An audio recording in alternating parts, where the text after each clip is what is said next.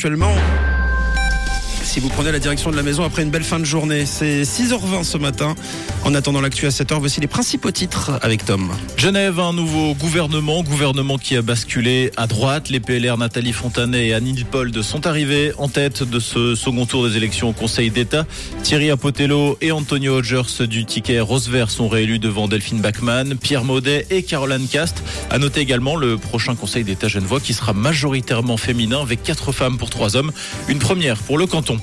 Un exercice militaire de grande ampleur va avoir lieu cette semaine dans les cantons de Genève, Vaud, Neuchâtel et Berne. Quelques 4000 militaires de milices et professionnels participeront à cette opération.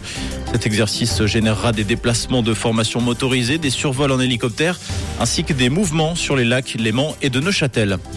La fête du travail est célébrée ce lundi à travers toute la Suisse. Un 1er mai synonyme de lutte pour l'égalité des droits. Des cortèges sont prévus à Lausanne, Genève, Zurich et Berne. Des cortèges qui défileront sous le même mot d'ordre. De meilleurs salaires, de meilleures retraites, l'égalité maintenant.